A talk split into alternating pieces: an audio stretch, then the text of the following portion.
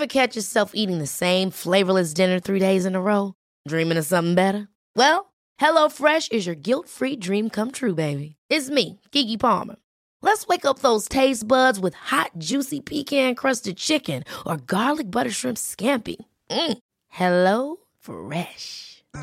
Stop dreaming of all the delicious possibilities and dig in at HelloFresh.com. Let's get this dinner party started.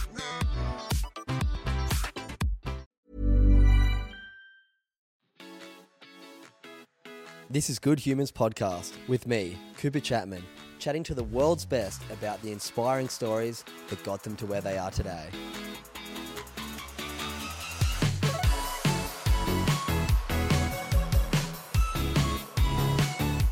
What's going on, you good humans? Welcome to a very, very fun episode of Good Humans Podcast. This is guest episode number 76 with a great friend of mine and fellow pro surfer, India Robinson. If it's your first time here today, a very warm welcome. Please do me a huge favor hit that follow and subscribe button, leave us a five star rating. It takes you about 10 seconds and does massive things for us to move up the ratings. Also, leave us a review over on Apple Podcast. And the best thing you can do is tag both myself and India. Share this on your Instagram story, the um, little tile from this episode. Let your friends know all about it because I know this episode can really help a lot of people. Another thing that can help a lot of people is our incredible sponsors, Drink Arepa. A Repa is a brain function drink. So this relates very well to today's episode because India had um, a brain injury. The product was actually developed by neuroscientists, and the why behind Arepa is really special because Angus, the co founder who I had on this podcast, went on to explain that he'd had some family history with um, brain not disease, brain function kind of things happening from Alzheimer's and dementia in his family.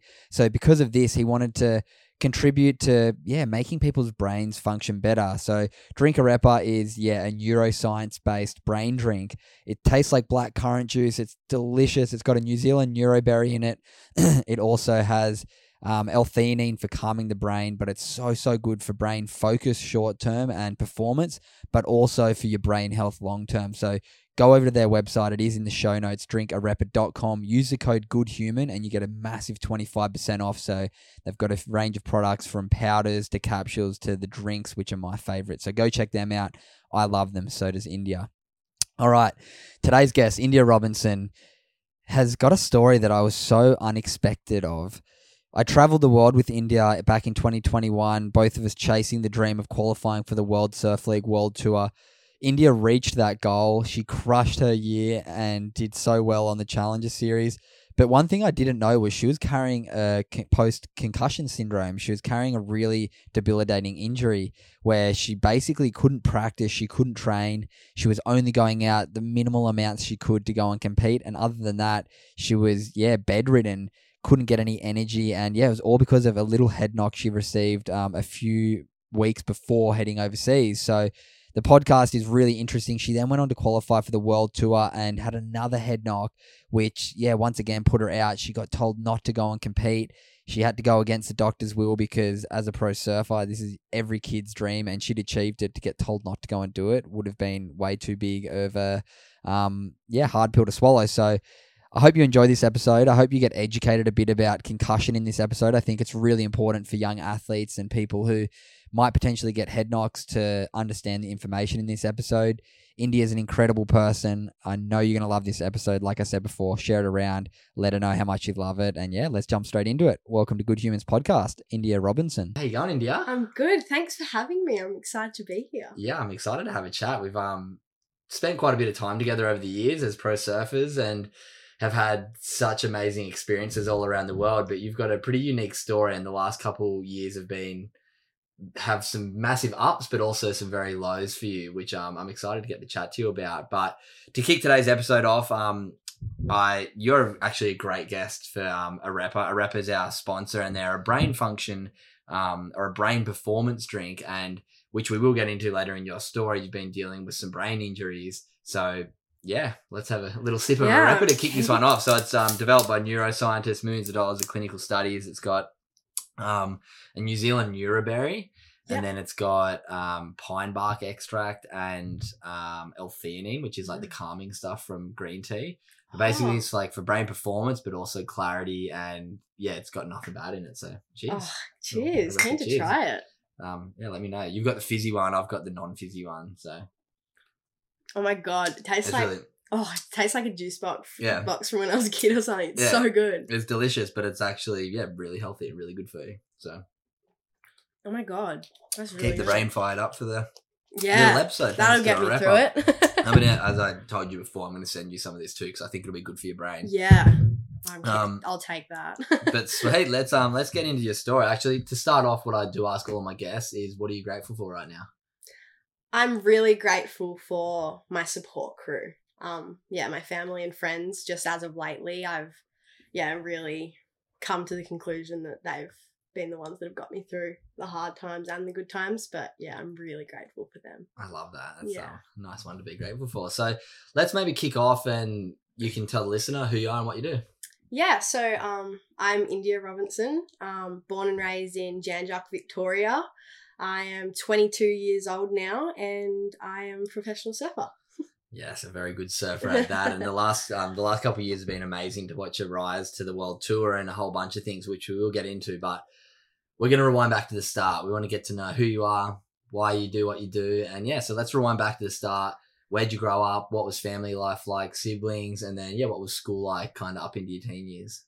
Yeah, so um, I have come from a pretty big family. I've got three older brothers. Um, yeah, and my dad was the one that got into surfing first, and then he pushed that onto my brothers. They loved it, and then naturally, me seeing what my brothers are doing, I wanted to do everything they did. So whether that was footy, surfing, um, yeah, I just followed what they did. So naturally, I just started surfing, and then they started competing. So I also wanted to do that as well. Um, but yeah, throughout that process, it was also juggling all of the other sports I loved, which was netball, basketball, soccer, and um, yeah, just being a young kid at school, wanting to hang with my friends. And then I actually stopped surfing for a couple years from the age of, so I started at three. And then for at like the age of seven, I really got into all of my dancing and soccer and stuff. Um, Interesting. and then yeah i got back into it at i think 11 i was at, at, a school surf competition i was like oh this is cool like i want to do this and like try and compete and then that's when um, i started doing all of the Wahu grom comps and yeah traveling to a few more events with my brothers and stuff but it was yeah a weird process to try and juggle what i was actually passionate about and then it came down to yeah, do I want to go down the soccer route or do I want to go down the surfing route? And um, I'm really happy I chose the surfing route. Yeah. What do you think drew you to surfing rather than soccer and other sports? um, I think the beach, like just the the atmosphere of being in the ocean all the time with my friends and just surfing, like it's so enjoyable. Whereas soccer was like you're training in the sun so much and yeah, you're running around, but you're not able to do that that thing that you can do in the ocean. It's pretty special. Yeah, I feel very similar. I I grew up playing um, rugby union, and Yeah. it was the same. Like I really enjoyed the competing part of the sport, Yeah. but the training sucked. yeah. Whereas with surfing, Mm. The training, especially when you're a kid, is just going surfing. Yeah. So that's pretty good. It's like it, it's, a, it's a lot more um incentive to be a surfer. I think when you're younger, because you're like, wait, the training's epic. I just go surfing. It's obviously changing a bit now with the environment we're in. Yeah. Um, or you're in with sort of the elite level. There is a lot more training behind the scenes other than just going surfing. yeah. But as a kid, it's like, yeah, I think I'll stop going to footy training and uh, just go to the beach. Yeah. I think is a good choice. And with um, the career you've had, I think it's a very good choice for you. So, yeah. what about school? What was school like for you in high school? I always find it very interesting, especially speaking to top level athletes, how they found school because it usually goes one or the other way. So, what was school like for you? Um, yeah, high school was it was pretty good. I had um all of my friends that I was at primary school with came to the same high school, so it was a very easy transition for me. Um, I only did high school up until year nine at a um at a private school, and then in year nine, that's when I was like, "Mom, Dad, like I'm so invested in this sport. Like I want to surf more. I want to be able to train more. I'm traveling too much. I'm falling behind. Like I want to be able to do this from wherever I am. So that's when took a while and took a lot of convincing, but I convinced them to let me do um, distance education. So really? yeah, I did online school from year nine to 11. Um, finished year 11 and decided not to do year 12. School was always uh, felt like an obligation for me and not so much something that I need, like art for me. I didn't feel like I needed it. All of the paths I want to take in life didn't really need the, the school aspect. Um, I loved that I learnt all of the basic stuff that you do from school, but yeah, furthering my education going into like year 12 just wasn't the route I wanted to take. So, um, yeah, distance education allowed me to surf more, travel around the world more, and um, yeah, do the stuff that I was a bit more passionate about. Yeah, interesting. So you were at what, 15, started doing distance education. Yeah. At that age in surfing, the competitions aren't still that big because I kind of stayed at school because I knew that the events are a bit different, which was a bit different when I was kind of your age. Yeah. But at that age, what were the sort of events you were doing? Was it you already doing the QS at that age? Because it's different. The whole the whole environment for women surfing changed quite a lot. Oh, let's say ten years ago, probably now when girls like Tyler Wright and um, I mean, half of the girls now qualifying for tour are like 16, 17 years old. So Yeah. you kind of was that a big push for you in that direction that you're like, wait, these girls are hitting their prime at 16, 17, whereas I'm going to be at school. Is that was that a driver for you? Definitely. Um, the I think the big change was the year I wanted to start doing the pro juniors. They changed it from being 21 and under to then under 18. So um, I did my first ever 21 and under one and had pretty good success. And then I was like, whoa, like if it's changing, that means I have to adapt quicker. So then at 15, I was, I did, my, started doing my first QSs um, just regionally around Australia and then was doing the pro junior full time. And I was just, yeah, kind of chasing that age bracket that all of these younger girls were getting success by 17 and i was like Mm. okay well if that's what i need to do then i've got to start committing at a really young age as well yeah, it's interesting because when the WSL changed it to under 18, you used to, for when I was there, I got to finish school and then I could focus three years on the junior series Yeah. and then progress to the um, QS. Whereas once they changed it, it's like through your high school years is your prime. So I guess that distance education and taking a bit of a back step from school allowed you to have the success that you did have throughout your junior career. So yeah let's talk about those junior years. Um, how'd you go in the junior series? You competed against my little sister a fair bit. yeah i remember. did yeah yeah um it was yeah it was a really cool experience um i was in a really talented age bracket um there were so many good girls around the same age as me so it was um always trying to one up each other um even from as young as 12 in the state rounds i was going up against piper and all of these really good girls and then yeah the pro junior stage i won my first ever I, it was my first pro junior I went in. It was that 21 and under one. Um, I went into it just to get a ranking for the next year and just see how I'd go.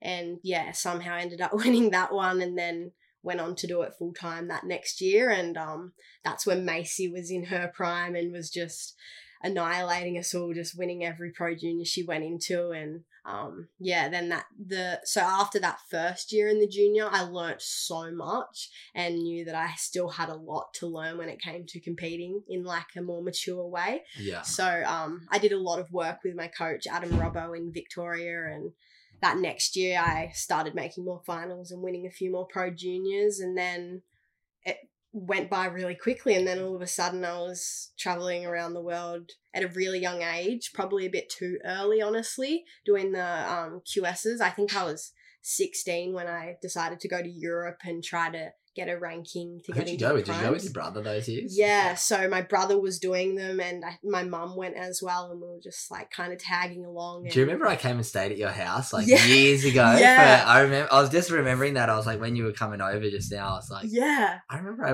went and stayed at your guys' place for a couple of days for like when the Bells comp was on Yeah. with Cody, or was it? Maybe it wasn't even when Bells was. on. I think it was. It was before Bells. It was started. before Bells or something. I came in, and your mum's a yoga teacher. Yes, yeah, yeah. yeah, yeah, I do remember that. Yeah, Yeah. You would have must have been. A, I was- that- would have been Yeah, tiny. you would have been tiny. that would have been when I was like yeah, you would 19, 20, yeah. your brother must have been 15. So you would have been like Yeah. 10. I would have been yeah like 10, or 10 or eleven. Yeah, Yeah, wow. Like, crazy. oh, wild, wild. So you go to Europe with your um, brother and mom and do your first kind of stint international traveling. yeah, spent a lot of money to lose first round. Yeah. yeah. Were you sponsored back then? um, Who was somewhat. I was. I was with Roxy at the time, Yeah. but a sticker on the board, not really Yeah, funding. So hard yeah. to come by. yeah, Yeah, the bloody surf industry is tricky, and it's I feel so like hard. yeah, which we're, I'm going to get into how you funded your last sort of um, QS campaign because it's so expensive to travel the world, and the funding is just like so so hard. And I think people forget that when they're like, "Oh, pro surfer traveling to Europe," it's like, no, this is a young girl who's probably working a job to be able to get enough money just to get to the next event. Mum and dad are helping out. It's Yeah. like it's not all. Like, you know what I mean? Travel the world, go surfing. yeah, it's stressful. Yeah, it's very stressful. Definitely. So you did a year or two on the QS before Yeah. COVID, because we'll talk about that period. But how um how were those first couple of years on the QS? What were the what was that experience like for you? um it definitely knocked my confidence down quite a bit um i was just riding the highs of being really successful in the junior career and um i just thought it would be the same. Once i got to the qs i was just going to go do the same thing but all of the girls having a few more years being at that level and um they, they were just so competition savvy. They knew exactly how to get in my head and um yeah, paddle around and hassle me, and I just wasn't ready for it. And the pressure of traveling at a young age, knowing that your parents are supporting it, you feel the pressure to get a result to get that money back to pay them back, and it's Mm. um, it's not. So then, yeah, in going into that next year, I didn't want to have the financial pressure on me. So that's when I decided to start making my own money and start working a bit more. And um, so then I didn't have that outside pressure. I still had a lot of internal pressure, but it Mm. wasn't something where it was like, oh, I need to get a result, otherwise I've wasted mum or dad's money. Yeah. Um, it's like, no, I'm doing this for me because I want to, and if I, I'm gonna do everything I can because it's my money now. Yeah. like, and what were you doing for work? um, I started coaching. Yeah, so I started coaching out of um, Surfing Australia a bit, making a bit of money there, and also nannying on the side. Um, yeah, for a family in Pottsville. So I was just doing whatever I could to make a bit of coin. Yeah, I feel like people forget that to be a professional, especially with like professional surfing and that kind of level below the top level. I mean, even now you'll agree, like even on the top level, heaps of people don't even have sponsors. yeah, But once you start investing so much time into your work, it takes away from your time to be able to improve in your surfing. So it kind of creates an even bigger gap between the high paid surfers with profile and the others. yeah, Makes it quite a difficult transition. But let's um before we get into your year qualifying, I want to talk about what happened sort of in your career once COVID hit, because that for me was something that definitely spent a big fork in my road when it came Yeah. to my surf career. yeah. What happened with you there? I was honestly so excited when I was really, really close to the burnout stage. I got to the end of the year and um, it'd been a long year, lots of losses for me. 2019. Yeah, yeah, 2019. Um, going into the last event of the year at Port Stephens, I lost in the third round, and I hadn't made it out of the third round. I think all year or something. So I was like, I'm so over this. Like, I lost that real fun side of surfing. So then I was like, um, yeah. And then after that, we, I still kept competing going into that next year. We had Manly and Newcastle lost first round at both. And um, yeah, I was like, hey, I've just got to try and change my mindset going into New Zealand. And then, um, yeah, they were like, no canned. one can go to New Zealand. The borders are shutting. COVID's like real. And a week prior to that, we were like, nah, it's all just like, it's not real. Like, it's just the flu, whatever. And so we all got sent home. And I was like, cool. Like, I'm glad. I don't think I could compete for a while. Like, I was really close to just being like, I can't do it. It's Mm. too much. Um, and then I got home and I was like, Home down to to Victoria. Victoria. Yeah. I got home to Victoria, and uh, within like two weeks, I messaged my friend and I'm like, I think it's finally time to make the move. Like we'd been talking about it for so long. Let's move up to the north coast of New South Wales um, and move to Pottsville. And she was like, Yeah, let's do it. Like if we can't work and do stuff here, like let's do it. We've been wanting to do it for so long. So um, we grabbed our two best friends and um, we made the drive up to Pottsville and we got out just before the Victorian border shut. Wow. Um, so we were really lucky in that sense, and we had honestly probably the best year of our lives. Just being able to, we were really fortunate as well, being um on the north northern New South Wales that we didn't have to isolate as much and yeah. we didn't get there too. lockdowns. Yeah, so we got to surf and enjoy normal life pretty much. Yeah. Um, so I just got into this rhythm. I was training every day, surfing every day, and I was having so much fun just living with my best friends. And then, um, so yeah, the 2020 year just changed my whole mindset on surfing, and I loved it again. So I was really grateful for that year. Yeah, yeah, Yeah. wow. It's so cool to see how close you were to potentially burning out and maybe like not giving it up, but like Yeah. having just a couple more years of going through the motions. But that COVID year kind of kicked back into gear to ignite that passion for surfing again. But something else that um I really admire about you, and we've worked alongside each other at Surfing Australia with you while I was building the Good Human Factory. You're working with um our great friend Michelle Mitchell Yeah. um, and building Queen Me. Do you want to tell us about that, how that came about, and what that project is?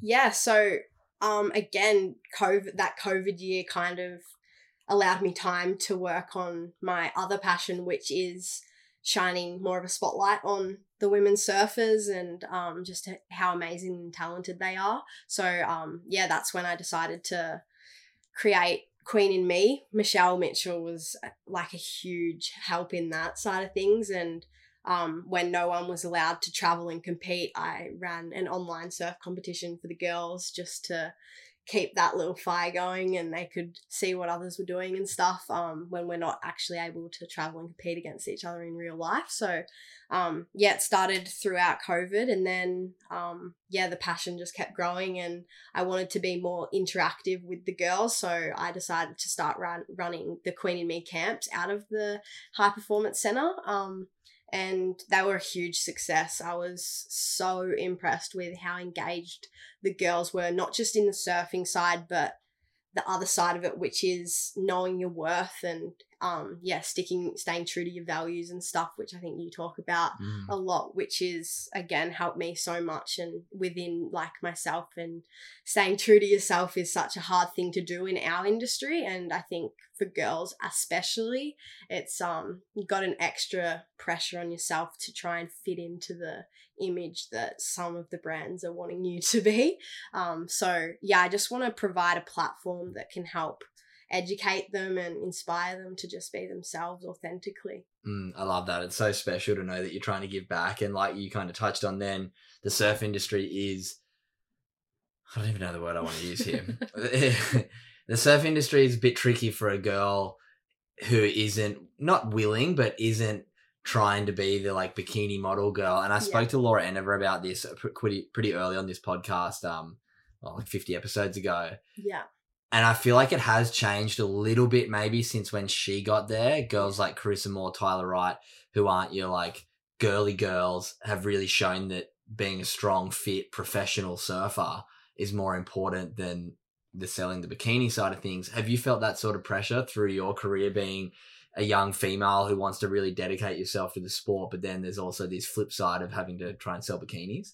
One hundred percent. Um, I think it's definitely slowly making a shift, and um, I'm glad it is, but it shouldn't be taking this long to do so. So it's definitely frustrating, and at a young age, I definitely felt the pressure to. I was with a brand that did not align with who I was, and what they were asking me to do just was so far from what I was about that Mm. um yeah, it came to the age of like 16. I was like, it's just not working. Like, why are they trying to make me do this instead of just supporting my like Yeah. surfing? I'm getting results. Like, why aren't they offering me a contract? Because I'm getting better results than some of the other girls, maybe that that they just look a bit better in a bikini or whatnot. So, um, yeah, at a young age, again, Michelle helped me with doing my values. And as soon as I saw on paper what my values were, I was like, that brand is so far away from what I want to be aligned with Mm. that that's when I was like, okay, I got to rip the sticker off and just even even if it means I'm unsponsored for a while, at least I'm staying true to who I am and can actually do what I'm proud to do. So and what are your values, if you can Yeah. off the top of your head? yeah, um, humility. Just yeah, I like being humble and um within everything I do, and then respect is a huge one, both for yourself and everyone around you. And then the last one would probably be trust. Um, I like to have a very tight group and trust. Um, yeah, them with my life really. I And, love that. Yeah, And obviously, yeah, with other brands that mightn't have li- aligned that much, but it's so special to see you've built the Queen in Me to hopefully, yeah, inspire a younger generation of girls to align with their values a bit more. It's obviously very, well, not obviously, but it's very similarly aligned with what I do with the Good Human Factory, just trying to encourage people to build the self awareness and the self value to realize that you're not your career. You're Yeah. not just India Robinson, the surfer, or India Robinson, the girl to sell bikinis for yeah, Roxy, you're India Robinson, the pro surfer, you're India Robinson, the respectful, humble, and um, trustworthy girl, not India Robinson, just a pro surfer, which I think is really cool. And I think what you're doing with the young girls is um, really inspiring and you should be really proud of it. yeah. What's the future vision for um, Queen in Me? Yeah, so um, the camps are gonna um start flowing again. As as I went on tour, it was a bit hard to run them Yeah. while I was away. But um, yeah, as of next year, January, I've got another one going, and then make them more consistent. And then um, after that, hopefully, I really enjoy what you do, which is able to travel around and show people um your workshops and yes, show more people. Which eventually, I want to get to the stage where I can um, yeah, go see more girls, even if that's overseas and some of the countries that don't have access to a lot of things we do, and just um, yeah, further inspire that younger generation. I love that. Let's real quickly elevate a pitch if someone's listening and they've got a daughter or their girl is into surfing and they're looking at maybe coming to a camp. What um what does a Queen Me camp entail? How long is it? What um yeah, what do you do? Yeah, so it's a three day camp um, out of the High Performance Centre at Surfing Australia, and Casuarina. yeah, Northern in New South Wales. Northern New South Wales. Yep. Um, it's three days of surfing, trampoline skate sessions, a lot of self worth and value sessions, um, which is my favorite part. They get the most out of, I think. And um, yeah, you stay overnight. Catering's involved. Um, you get to like mesh with 18 other girls which is really cool and um yeah all filmed and yeah. All levels? Except oh so it's above beginner. yeah, above be able beginner. to It's got to be able to paddle out, catch your own waves. But other than that, um, yeah, welcome to all. awesome. Well, I'm going to leave in the show notes um a link to your camp, which is probably already full for January, but I'll, yeah, I'll leave it in there anyway Thank for you. anyone who wants to look into it and your website. But let's get into 2020 onwards then. yeah, You've had a bunch of ups, a bunch of downs, and we're going to talk about them right now. So, Yeah. 2021, we finally get the green light. We can go overseas and travel again. Um, you make it on the Challenger Series. I was on that Challenger Series as well last year. What was different with your with your approach this year after you saying you had a few years of not really quite getting to um, the level that you wanted to, early round losses? What changed? What clicked? um, because you qualified for anyone. yeah, we will, we'll get into the journey, but yeah, you qualified for the tour in 2021. So what um what changed? I think um, working on my headspace. I through that 2020 year, it also allowed me a lot of time to work with um, a few psychologists, um, both sport and just a normal psychologist. Um, Jason Patchell has been amazing um, support for me, just changing the way I look at competing and um, he also shined the light on like it's not the end like it's not the be all and end all like i've got this You're not just a surfer. yeah exactly what you were saying you know like i've got this other passion of mine that i love doing and surfing's amazing competing's amazing but if i if it does get taken away from me then i've still got this other thing that's so special to me so i think knowing that i had that was able to take a lot of the pressure off me and also the financial side of things not having that outside pressure and being able to fund it myself was also a big big thing for me That's epic. So we um yeah, get on that tour, we head overseas, first event's Huntington. Yep. How'd you go at Huntington? Pretty bad. Pretty bad. yeah. So even before the um so before the Challenger series even started to qualify for it, we had to go through the re- regional Yeah. series and um it was the before the last event at Cabarita, Yeah. I needed a result to qualify. Yeah, we both needed a result to qualify for the Challenger and um 8 weeks prior to that was my first concussion. Okay. Yeah, so um, I, yeah, eight weeks before it, I was like getting pretty antsy. I was like, oh, I've like worked so hard, and now I'm not going to be able to compete at Cabra, and I'm not going to then be able to to the next chase the. Challenger Series. So, um, fortunately enough, I used the six to eight weeks to get as well as I could, and then I got the green light to compete in it. Just had to take it kind of So easy. how did you have your first concussion? Just quickly. So eight weeks before that event at Cabba, how Yeah. did you get concussed? Um, really silly. I was just surfing at my home break at Pottsville, and um, I pulled I pulled my leg rope. Uh, sometimes like just pull your leg rope to bring your board back, Yeah. but I was facing the other way, and the nose was actually pointing to me. So as I pulled the leg rope, the nose came flying, and it just hit me in the temple. I think when I've spoken to the specialist, if it had have hit me elsewhere, it wouldn't have been as severe.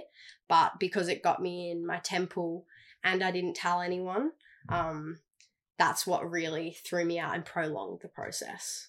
Interesting. So when you say you didn't tell anyone, you just thought you just got a bump in the head and you kind of had a bit of a headache. What were what were those next stages to understanding the severity of a concussion? Because I feel like most people listening would just go, "Oh yeah, you hear of concussions all the time," but yours has been an ongoing problem for you. So what um what was that next six weeks like? It was tricky. Um, yeah, so after the initial hit itself, I was like, oh, there's no blood. I feel dizzy and it hurts, like, but there's no blood. And I didn't get knocked out, so it mustn't be a concussion. Yeah, like, yeah, and yeah. that's what I associated a concussion with was you have to be knocked out or there has to be. Mm. blood, blood or something. So um, I did go in and I was like, oh, yeah, headache, like, not feeling too well. And just went straight to gym. I had to go to train. I was like, hey, I'm just gonna, it'll go away. It's a headache. And then um, I trained and did the same thing the next day. I went surfing and then I trained and then we were supposed to do some testing in the gym. And there was this um like there was this one where we had to pull the bar really hard and I was like, I just feel so weak. Like they were like, Whoa, like what's wrong? Like, do you have the flu? Like what's wrong? I'm like, no, like I hit my head the other day and it's just not been the same since. I feel really off. And they were like, You've got to tell us these things like if you've hit your head, we need to do a test and see if it's a concussion. And then, so then I went into the process of figuring out if it was concussion, which it was. They diagnosed me with a concussion. They were like, oh, this is really bad. Like the first three days are really important. You're supposed to rest, not do anything. And then it's a lot, he- it's a lot quicker to heal Uh-huh. um, because I skipped those first three days Yeah, and yeah, kept pushing trained and surfed and trained again. put my brain through so much more stress. Um, that's what prolonged it, and so I was then, yeah, it was. I was honestly just bedridden in a dark room for six weeks. Like, wow. um, walking felt so hard. It just felt like my body had given up. Like it just, it was, it felt demobilizing. Like I just felt paralyzed. Like I couldn't explain it, but um yeah i had the only thing i could do in a day was ride a bike for 20 minutes which was to slowly start bringing oxygen to the brain and get the heart rate going and stuff but after that i i drive 15 minutes to the center have to take like a half an hour lay down that was like a Well, lot because for me get tired. I was so tired. And then I'd ride the bike for 20 minutes and then I'd have to take like an hour's break after I was so tired. And I was just so hard for me to comprehend that I was surfing three times a day and doing gym and yeah, like yeah, wow. playing footy, like doing so much. Hit to the head of your board, isn't that crazy? Yeah, it was so confusing for me. I couldn't understand it. Wow. So that was your first concussion. So you Yeah. Six weeks, and you have this event coming up, and you're starting to feel pretty good by the end of it. Yeah. And yeah. you have that event, and as well, like you're not preparing for this event. Like it must be so tricky, and then you get a result there. Yeah. yeah. Yeah, I got I got the result I needed to to qualify for the Challenger series. So yeah. And then we set on the plane. We go over to America. Not a great first result. Yeah. The how's the head feeling once you get overseas and traveling and stuff?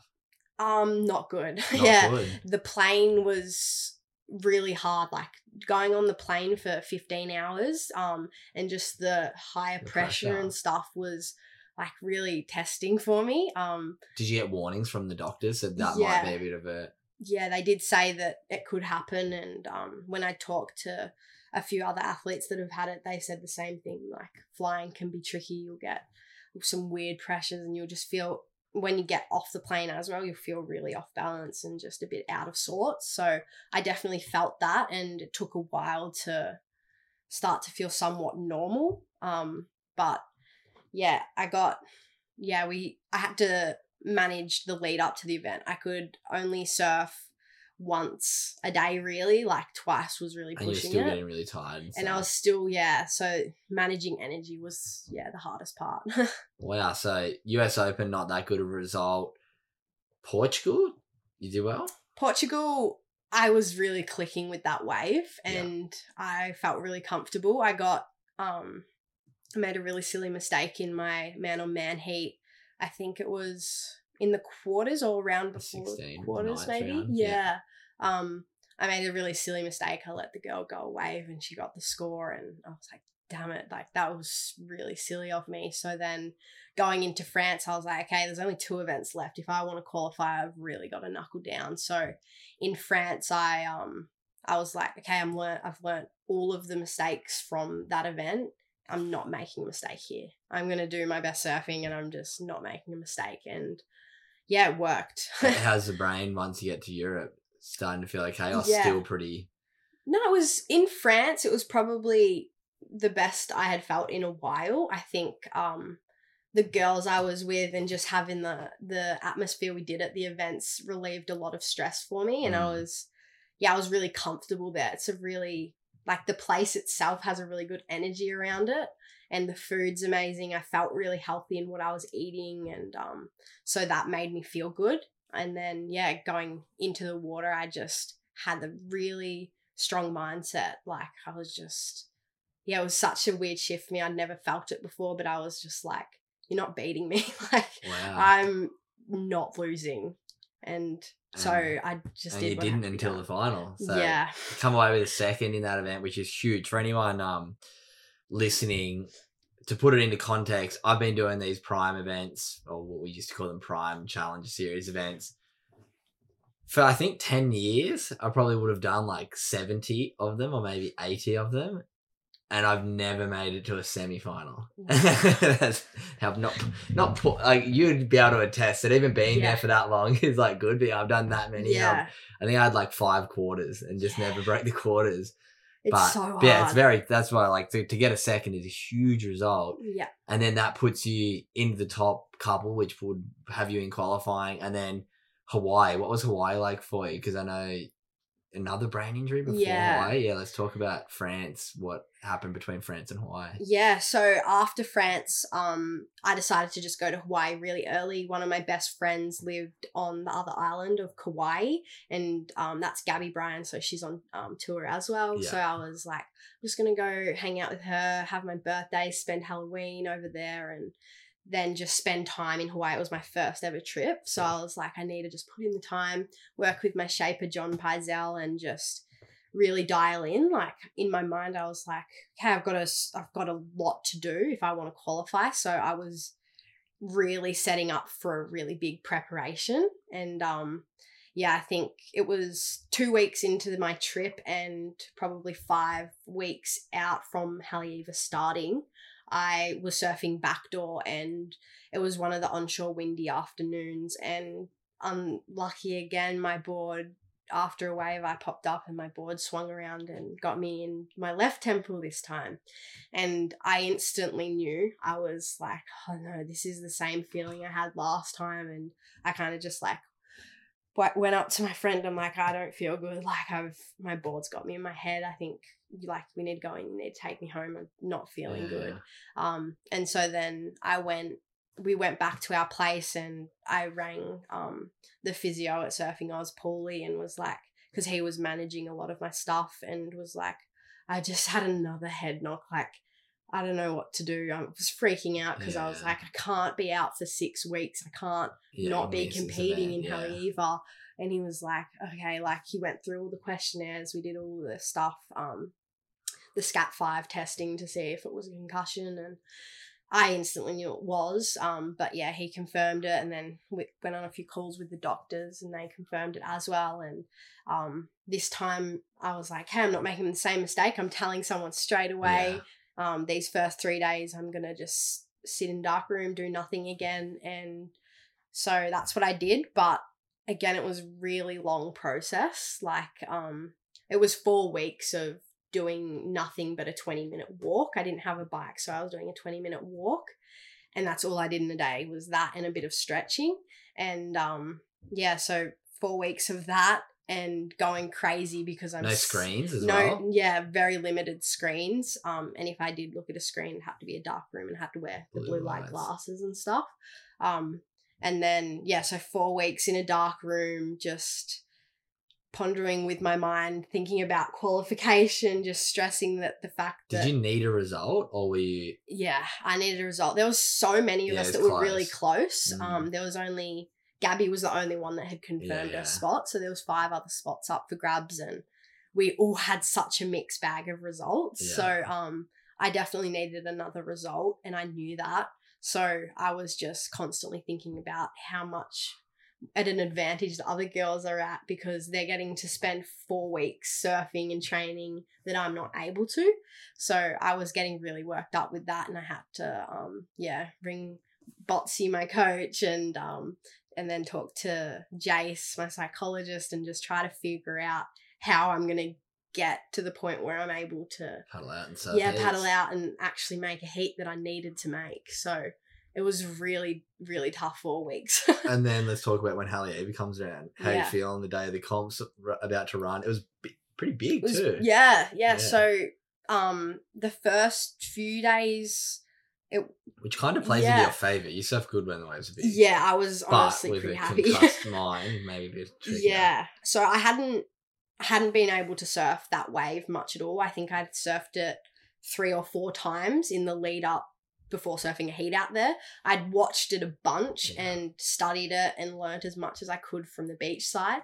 Um, but surfing it, very different to watching it. So um, yeah, I tried to learn as much as I could, and then that first day it was really big and kind of bumpy when the boys had to surf and then by the afternoon it kind of cleaned up and still solid but really clean and I, I was just really excited to surf i'd Mm. not surfed for so long that i was like i don't have like i'd been and surfing you just come off the best event, of, I mean, best result of your life, a second place in a huge event. So you're like, yeah what a crazy was- roller coaster. yeah just kind of running with the emotions and um, I'd been having to surf in a helmet and I was just so excited to take it off so I could surf my heat. So I was like, I'm just excited to surf, catch waves, and not wear my helmet. And the waves are pumping. So let's go out there and like do that. So um yeah, first heat, I had a pretty stacked heat as well. I had um Lakey in my first heat and I think another Hawaiian girl, maybe.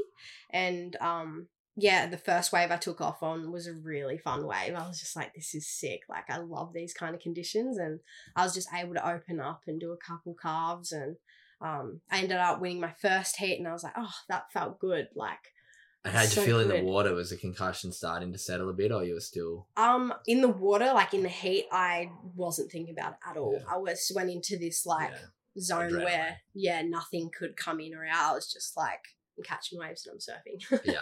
yeah. So then um yeah, I got through the first heat and then um the second heat was it was another really stacked one with um Molly was in it and it came down to the last few minutes and I needed a score. I was in third place and I needed a score to get back up into second. So there was like a minute to go and um, there was a set that came through. I and Molly was looking at it, and she decided to paddle over the first one. So I went the first one, and she went the second. And I'd done a few turns. I'm like, I need a four point eight or something, and I was sitting in the water waiting for my score. The hooter had gone. I got the score, and I was just like ecstatic. I was like, I can't believe it. I made another heat. I'm like, okay. Whew, reset. Got to surf another heat in like a couple minutes, like a couple um hours. So resetted and then went out and surfed um my semis and then won that, and then I came in, and that's when I found out I had qualified. I was like, you got to tell me now, like, have I qualified, guys? My brother was there, and um, one of my best friends, Soph McCulloch, and I was just like, tell me, like, have I done enough? And they were like, you need to focus on the final. Like, you've got to go back out right now. I'm like, no. In the final. Surely on. you knew you qualified. Tell me if I've qualified. And they're like, yeah, okay, you've qualified. You've done enough. And I was like, How'd you go in the final? I got fourth in the final. Yeah, It's alright. had a You bit of did- a shock, but I was just out there like we I'm like we're we're on tour. Like Chris was out there, Betty Lou just qualified as well, and like looking at each other like that would have been such we've a... just done it. Like we're on tour next year. This is crazy. So it was a really big roller coaster. Oh of yeah. I like. I was there for most of the thing with you and had no idea about all these concussion Yeah. things. Like it's crazy how unaware we are of people's reality, what they're going through so often. yeah, Um, let's talk about first year on tour now. Yeah. The first time they've changed the World Surf League tour to having a mid-year, well, not the first time, but a reshuffle for Yeah. the first time since a while that we've done a mid-year or they've done a mid-year cutoff. Your first event of the year's on at um, Pipeline as well, which is also very scary. Um, yeah, talk us through that first six months on tour and talk us through um, yeah, the carry on from the concussion injury as well. yeah. So um, pretty much after Haleiwa, I went straight home to Victoria, and um went to see specialists and was like, hey, we need to get this sorted. Like pipes Yeah, coming up really quick. like yeah. I only had a couple weeks to try and get ready for that. And they were like, You're tripping if you think you're able to like go to Hawaii. Like you're not allowed. We're saying now, like we're giving you our clinical opinion to not compete in the Hawaiian events. Like you can compete in the ones after that, but you need to like really focus on your recovery because you've already pushed it too far. Um, so I How's that to hear from a doctor when you you? And once again, for anyone listening, the biggest dream for any young surfer Yeah. is to qualify for the world tour. yeah, To get told by a doctor that you should not go and compete in the first two events of the year of your dream of like lots of money on the line, the one thing that we all dream to achieve. What's it like getting told by doctors that you shouldn't be going? um it was heartbreaking and i was just like no like Yeah, i just finally achieved my dream after so many years of hard work like i'm not missing out on this like i don't care what it does to me but you're not telling me that i can't go like Mm. at the end of the day it's my body that i yeah. and I made that decision. So um, they did warn me. They gave me lots of warnings about what could happen if I did push it, and um, I decided to disregard it because, and I don't regret it. Like Mm. it was my first year on tour, and it You was a dream never come true. Yeah, you might like, never get that opportunity. yeah. again. So although it's given me a lot of long term issues, it's also something that I'll hold close to my heart forever. So yeah. it was a really hard decision. I sat down with the whole Surfing Australia trying to figure out what to do. And then um, we came to the conclusion that I'd go to Hawaii a week or two out from Pipe, most likely not going to do that event. So in the lead up, I wasn't I wasn't able to surf at all really. I surfed for 20 minutes a day in a helmet. Didn't go near pipe, wasn't allowed at that stretch of the beach. I could only surf around sunset where it was a bit safer for like shallower reefs and Mm. stuff. So I surfed um yeah around that area and knowing I probably have to pull out of pipe was something I went into the headspace of like okay just get ready for sunset because I'm gonna have to pull out and then it started getting closer to when pipe was about to start And I'm like am I seriously gonna miss out on the opportunity to surf in the first ever event at pipe Yeah. and then my mindset shifted again and I was like calling up everyone like I have to do this like are you kidding Even I can't miss out and just sit and yeah shoulder and catch one or two. so then they were giving me the whole medical rundown, whatnot. Like, what if you hit your head? So what like, were you getting warned by the medical people that is could potentially happen if you come back too quickly from this second concussion? they told me straight up that if you rush the process, then it will develop into post concussion syndrome, and you'll have um, long lasting effects on your eyesight and your the way your brain functions. Wow. Um, so that kind of just went straight over my head. I'm like, I'll Imagine how many that out. people have had concussions that they weren't aware of and Oh. have just got this brain like oh, condition that they so don't many. know. Yeah, like Mhm. just people that are like, oh, I just feel a bit brain foggy, or yeah, they Mm. just wouldn't know. Like I probably have had a few in my Yeah. earlier stages of life, but again, it's just the Oh, wow. oh, like the awareness around it is so minimal, but it's starting to be opened up and talked about Yeah, a lot more. I'm, I'm sure So- so many people will learn from this conversation. So, um, yeah, they tell you don't get, do pipe, you do pipe. How'd you feel competing? Um, I was in like I was a wreck. I was in all sorts. Like I knew that it was I, I had to be very cautious when I was out there, and that's not the kind of athlete I am. I like to just go for it, and like having to put a barrier on my surfing and what waves I can go and how to surf the wave and stuff was really hard for me to adapt to. Um, so going out for that first heat the only reason I honestly was able to compete in pipe was because Steph got COVID and I had Steph and Tyler in my first heat. And with the mid year cut, I was like, I can actually get a result by paddling out and doing nothing because Mm. Steph's unable to compete. So I made the most of it and was like, if I'm not able to compete in other events, then I just make the most of making a third round Yeah. because Steph's not here. Yeah. So um that was an easy decision the waves were small and i was like let's just go out there and be a part of history really Steph um, pulls out. You end up getting a third round there. Didn't Yeah. really get to put in a best effort, yeah and then you go to Sunset. What's um Sunset's a pretty strong event for your sort your style of surfing. How'd you go there?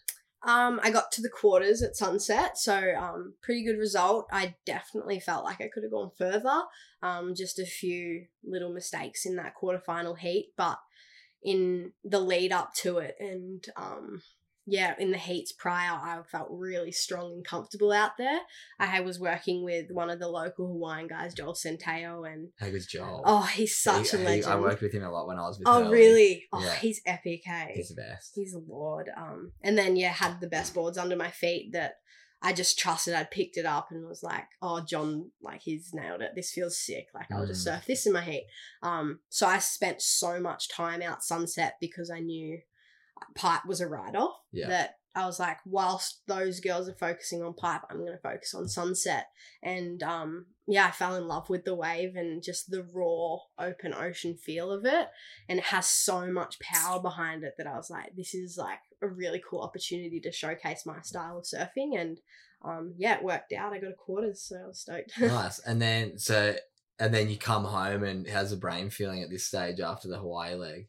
So after Hawaii, we went to Straight Portugal. to Portugal, yeah. Yeah, so I went straight to Portugal and I was super tired and fatigued. Like everything was starting to So take. anytime you tried to ramp it back up, it was, it was just like, going back down. Okay. Yeah. So as soon as I pushed it past my threshold, which wasn't much at that stage, um, it would take me back a couple of days and then my um yeah, like my whole nervous system was shot. So even just traveling, I caught the flu and was in Portugal. I'm like, oh, I feel terrible.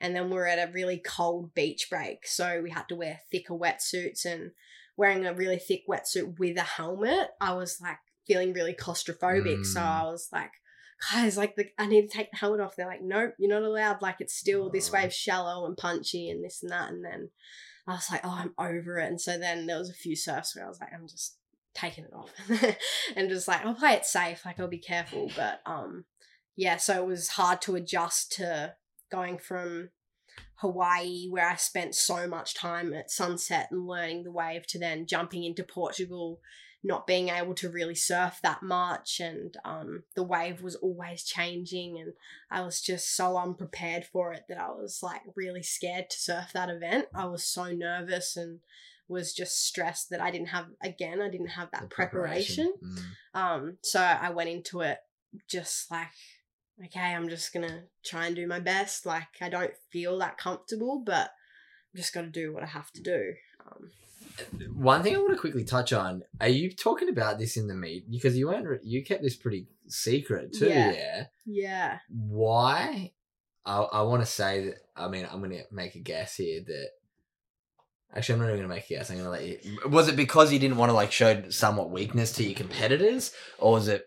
Yeah, because I remember like watching a lot of those events, and now once obviously this podcast and you've got some stories coming out about what's been happening, it was pretty private. Did many people know about this? No, it was um Obviously. my close circle. Only my close circle knew what I was actually going through and um how little I was able to surf and train, but I did want to keep it on the download. Um, at Pipe, I did have to let WSL know Yeah, just yeah. because I was going to have to pull out of the event. So they knew that I was suffering with a concussion at that stage, and Did they want to make a story out of it and chose not to? Or? um, I told them to keep it private. When I pulled out of Pipe, um, I told like they just said due to an injury. They Yeah, didn't specify what it was. Um, but there was a lot of people assuming that it was just because I was scared to surf pipe, and I was getting really frustrated at that. Seeing a couple memes and stuff, I'm like, no, like it's a lot more than that. But I was just like, oh, I'm not ready to. I didn't. I also didn't want to use it as an excuse. Like my focus was on making the mid year cut. And then once I made the mid year cut, I was going to take the rest of the season off. So my focus was to just get to that point without having this affect the way people looked at me and my surfing and stuff. I Mm. just, I wanted my surfing to do the talking. And I felt that it's such a hard thing for people to understand that if they don't get it, then they just think you're using it as an excuse. So I was, um, yeah, I wanted, I was wanting to keep it really private and just try my best to push through it.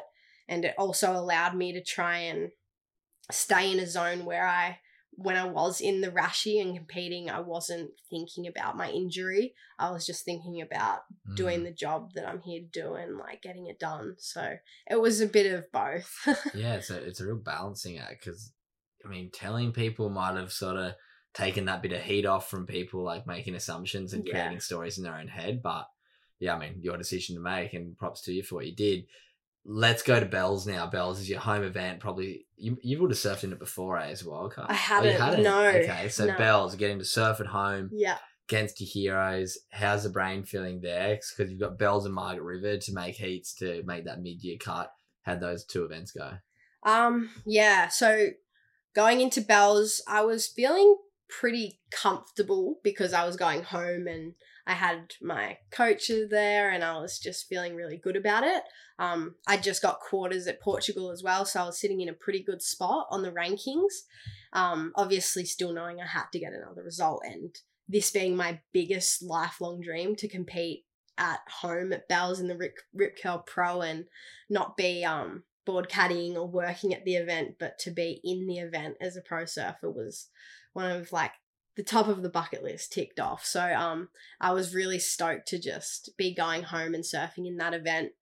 But then the pressure definitely started to kick in. I was like, oh, I'm like the the hometown hero as they were saying, and I was like being like, oh, what if I just I'm I- I'm not able to compete and like get the result they're all expecting from me. So there was a lot of that back and forth in my own head, like excitement to surf, but also scared of the pressure of yeah, yeah. failing. So um yeah, once it started though, and I heard the song when I heard Hell's Bells as I was walking down, I was like, oh my god, this is so cool. Like Mm. I've been wanting this for so long. And then they called it on at Winky. It was like a smaller two, three foot day at Winky. And I was like, I've surfed so many days like this. Like, this is just going to be fun. Um, and so, yeah, I got through my first heat and I was just over the moon because I had like my whole community there for me. And then going into um, the round three, I got matched up against Steph again. and I was like, okay, all right, I beat her at sunset. Like, she's going to be hard to beat out here, but I mean, I know this wave like the back of my hand. I should do pretty well. And um, it was a really good heat. We went back and forth a lot. And then there was the big, the change of the heat was she had priority and I was sitting underneath her and I saw this wave coming that I knew was going to hit shallower on the reef. It was going to be a really good wave. And I like saw it and she was still out further and looking out the back. And I just remember seeing the wave and got excited and like kicked.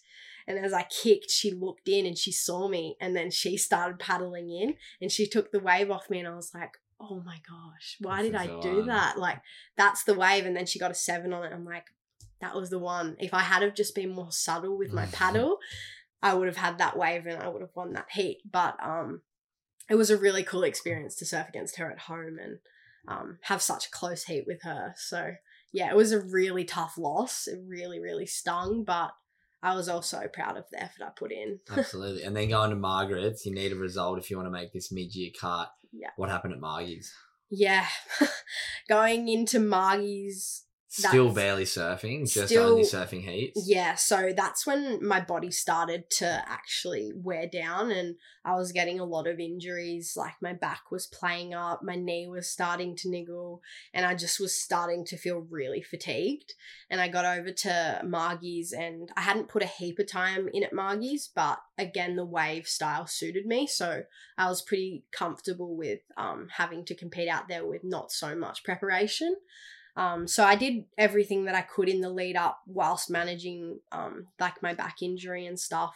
And then yeah, the competition started and I was super nervous in my first heat. Um, got through that first heat again and then matched up with Steph again. Had Steph in the third round once again and it was a heat that pretty much whoever won that heat out of us was making the mid-year cut. So if I had a one, she would have fallen off. If she Wow. then she ended up winning it. We it was a really slow heat. Um, I had a six, she had a seven, and then there was only one other wave, and she had a four, and I didn't have a backup. So it was like very very tight again. And I came as I was paddling in, I was like, oh my god, like that's it, that's done. Like Wow. I've and just- isn't it crazy the fork in the road? Steph goes on to win the world title this year. Yeah. She loses that heat. She doesn't she even. was not even on tour. crazy. Super It's bizarre. so crazy. So you fall off the tour. It's obviously quite disappointing. In the back of your head, you've probably still got not the excuse of your injury, but you underlyingly know that you didn't get to. I mean, you you're not practicing. You're not doing what you've done prepar preparation wise for your whole career as a surfer on the first time you're on the top level. yeah. So what was um the process finishing the tour? Is like all right, time to recover because this since then there's been the challenges there's been um yeah the challenger series and whatnot which you could have competed on that you've sat out this year Yeah. what how hard was it to make that decision and what's recovery been like since what's the future looking like Yeah, I think after Margie's, when I lost that heat, I came in and it all just hit me. I was like, "Ugh, I just reached the highest level you can and achieved my dream, but wasn't able to surf at 100% and able to give it my all. sounds like you're barely able to surf at 50% Yeah, I was functioning probably Yeah. at 50%. I wasn't um, at my best whatsoever. So that was the biggest kick in the guts was knowing I had so much more to give and I had some pretty good results, but just knowing how much better it would have been if I was at Mm. 100%. So that was really, really hard to come to terms with. And then, yeah, after Margie's, it was like, okay, you didn't make it. Go do the Challenger series at Snapper. You've got week like later. a week. I was like, how am I going to do that? yeah like, I still was in a dark room yeah. I was so fatigued, and then at Snapper, that's when I was hitting like breaking point mentally. I was like, I can't, I don't know what to do here, guys. Like, I am struggling so much. I don't know how I'm gonna surf a heat. Like, it was so hard for me to get through that first half a year on tour. Like at each event, I'm just fighting to get to the next one and fighting to get to the mid year cut to then have a break.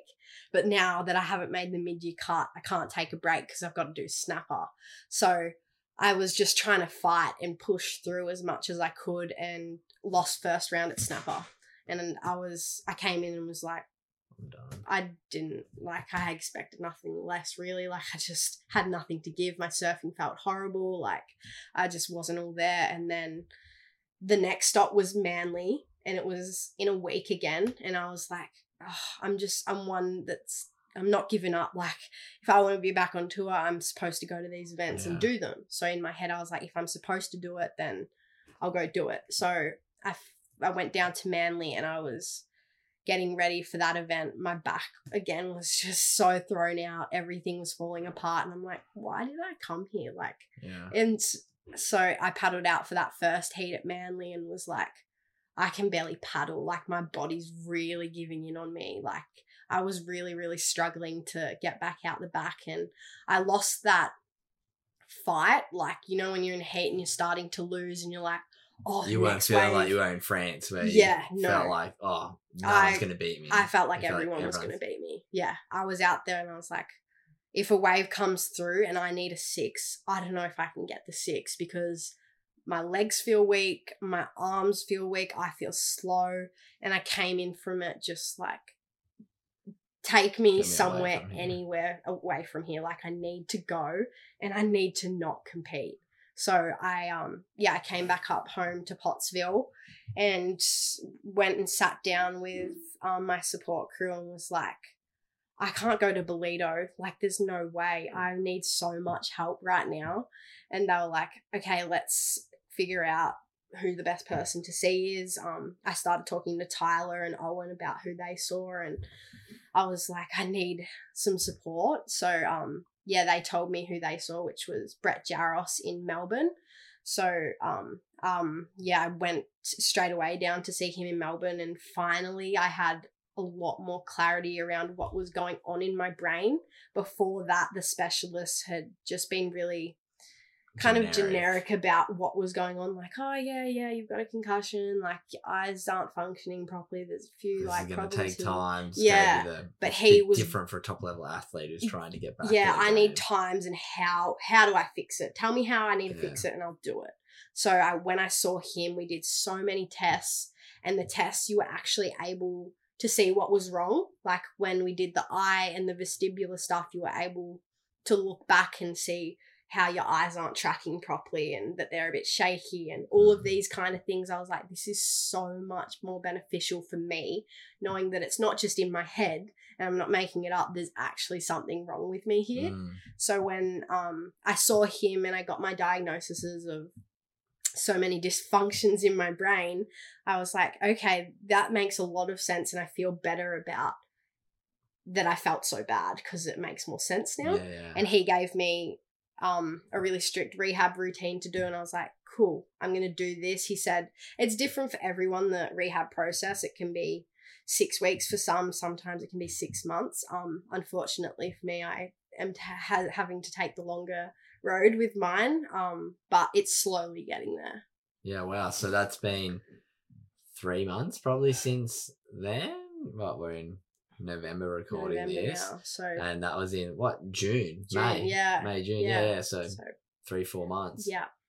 Wow. And yeah, how you feeling now? What's um, what's the future looking like for you? You're obviously just focusing on your recovery this year.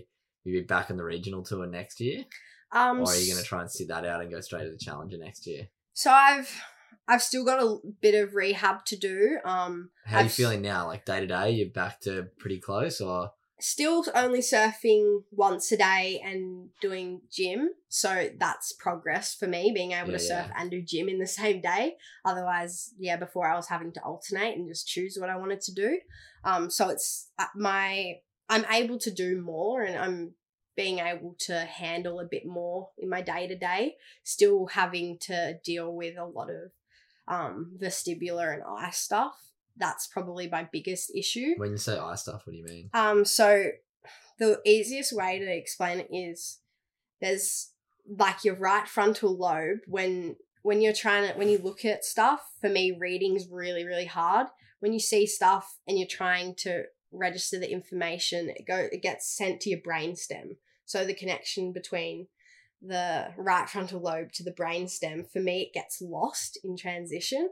So when I'm reading and I see a word and it the message tries to get sent down to then process what it is and understand it because it's getting lost i then have to jump back and try to figure out what it is so it's a big strain on my eyes because they are having to work double time because the connection's Yeah, lost wow.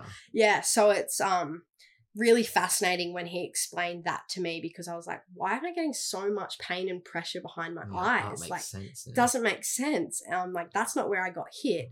And he was like, no, it's to- like completely different. And when he explained it like that, I was like, that makes a lot more sense to me. So, Uh-huh. um, yeah, having to restrain from doing too much stuff like reading and um, writing or yeah, stuff like that. And then even loud noises or if there's too much going on that's a lot of process for like a lot of stuff for me to Yeah. process i can't do it as quickly as the average human so it just takes its toll on me and then that's when the headaches and the pressure behind the eyes will kick in Interesting. And then what is is is he expecting you to make a full recovery, or is this going to be long term, or impossible to say? It's it's really hard to say. Um, he says like most people do recover from it. It's just how long it will take. Um, there's definitely a chance that because I've had a few head knocks that the the eyesight stuff and a few of those complications could stay around for a while. But um, he said as long as I don't have another one is the main one. If I don't have another head knock and just do all of my rehab stuff, then I should make a recovery. What precautions are you taking surfing wise? Because it's not something that we can really, yeah, Yeah, it's very hard to know if your ball is just going to fly around and hit you in the head. So, um, when it comes to surfing waves of higher consequence, that's when I wear my helmet. Um, and then just I just find myself if I do fall off a wave, just doing yeah, this, like covering or if if I pop up, it's like just Yeah. cover my surroundings because I don't want it coming anywhere near my head. yeah, yeah, wow. So what um what is your vision for the future now? What are you looking forward to? Obviously, I think twenty two still you're very early in your career. You still have many many years of your peak ahead of you, which I'm excited for. What um yeah, what's your future goals now? Yeah, so I'm actually going to go back to Haleiwa in about a week's time to go test myself, see where I'm at physically and mentally, um, to see if I'm ready to compete again. So it'll be a good test to see where I'm at. Um, also, Will they give you a spot WSL if you want it? yeah, yeah. Sick. So I've got a spot at Haleiwa, and then I've also got a spot for the Challenger Series next year because they set a rule up for the top two people who didn't make the cut get an instant spot onto the Challenger. Yeah. So that's good. but because you had to say not under this year, they push it a year for you? Yeah, yeah. Okay. So they've put me in for next year, which is a good thing. Like it Yeah. means I have more time to recover and spend on that, and I don't have to chase the regional series. I'll still do a couple Yeah. just to get back in the flow yeah. of it.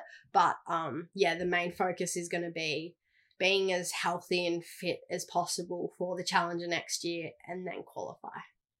Yeah, Let's see it. I'm Yeah. excited to watch the journey. nah, next year's um gonna be fun to watch. I'm excited to watch you on the Queen in Me journey as well. I think hopefully a lot of young girl surfers have listened to this episode and been inspired not only by your journey but also by yeah the values that you try and hold and try and live by because you've obviously been dealt some really tricky cards with the concussion stuff, which I'm fascinated by. I've been so educated today. It's something that I was so unaware of. Like you'd hear about concussion when it came to like NFL and Yeah. stuff like that yeah, but even like with Owen's one, I never really because his was a bit different. Hey, his was like a shake rather yes, than an actual impact. Yeah, Yeah. yeah. Which again, like I didn't even know there was different ones. It's, Yeah. it's not the hit itself that's It's the problem. of the It's the brain. brain. that gets knocked to the side and then bruised. more with big wave surfing.